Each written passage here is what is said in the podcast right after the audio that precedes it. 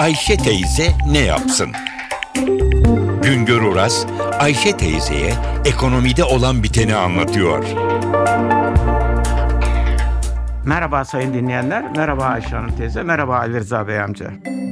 Yılın ilk 10 ayında döviz dışında tüm yatırım araçları genelde kaybettirdi. İnsanlar birikimlerini herhangi bir yatırım aracına bağlarken, örneğin bankada mevduat hesabı açtırırken, dolara, euroya, altına para bağlarken iki noktaya dikkat ederler. Bir, birikimimiz riske uğrar mı? Yani yok olur mu? Veya erir mi? Kaybolur mu? İki, acaba bu birikimimizi bağladığımız yatırım aracının net getirisi ne olur?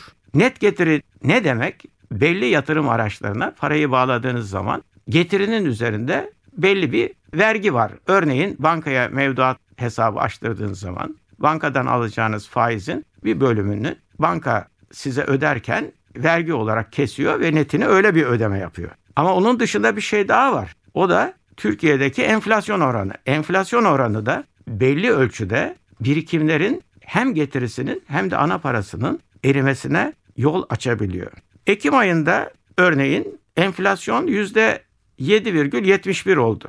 Demek ki geçen Ekim ayında bir yatırımcı bir yatırım aracına 100 lira bağlamış ise bu Ekim ayında birikiminin en az net olarak 107 lira 71 kuruş olması gerekiyor. Eğer yıllık net getiri 7 lira 71 kuruşun altında ise yani enflasyon oranının altında ise net getiri derken tekrar ediyorum vergi hariç enflasyon düşüldükten sonra 7.71 liranın altında ise birikim sahibinin ana parası erimeye başlamış demektir. Ne var ki 2013 yılı Ekim ayı sonunda parasını dolara ve euroya bağlayanlar dışında tüm yatırım araçları birikim sahiplerinin zarara uğramasına yol açtı.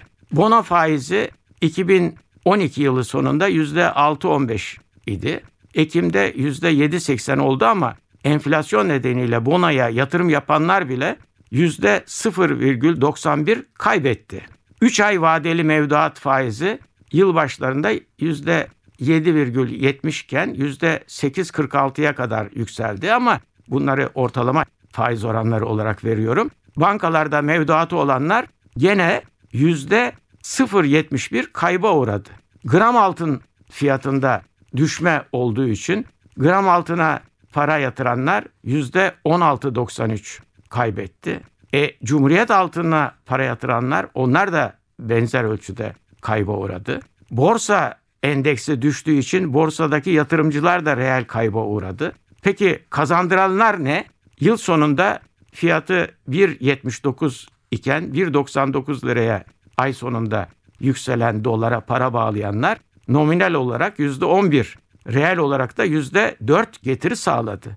Euro'ya para bağlayanlar benzer ölçüde kazançlı çıktı. Halbuki bizim amacımız birikimlerin, tasarrufların üretken yatırımlara, üretken, verimli alanlara kayması için daha çok altın ve döviz yerine banka hesaplarına yönelmesi, borsaya yönelmesi, bonoya, tahvile yönelmesi. Ama görüyoruz ki bu konulardaki dengesizlik insanların hem yatırımlarının yanlış yerlere yönlenmesine, yan, yanlış yer derken ekonomi bakımından yanlış yönlere gitmesine yol açıyor.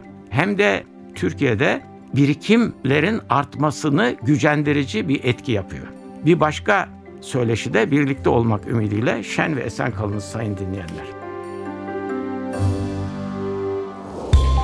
Güngör Uras'a sormak istediklerinizi ntvradio.com.tr adresine yazabilirsiniz.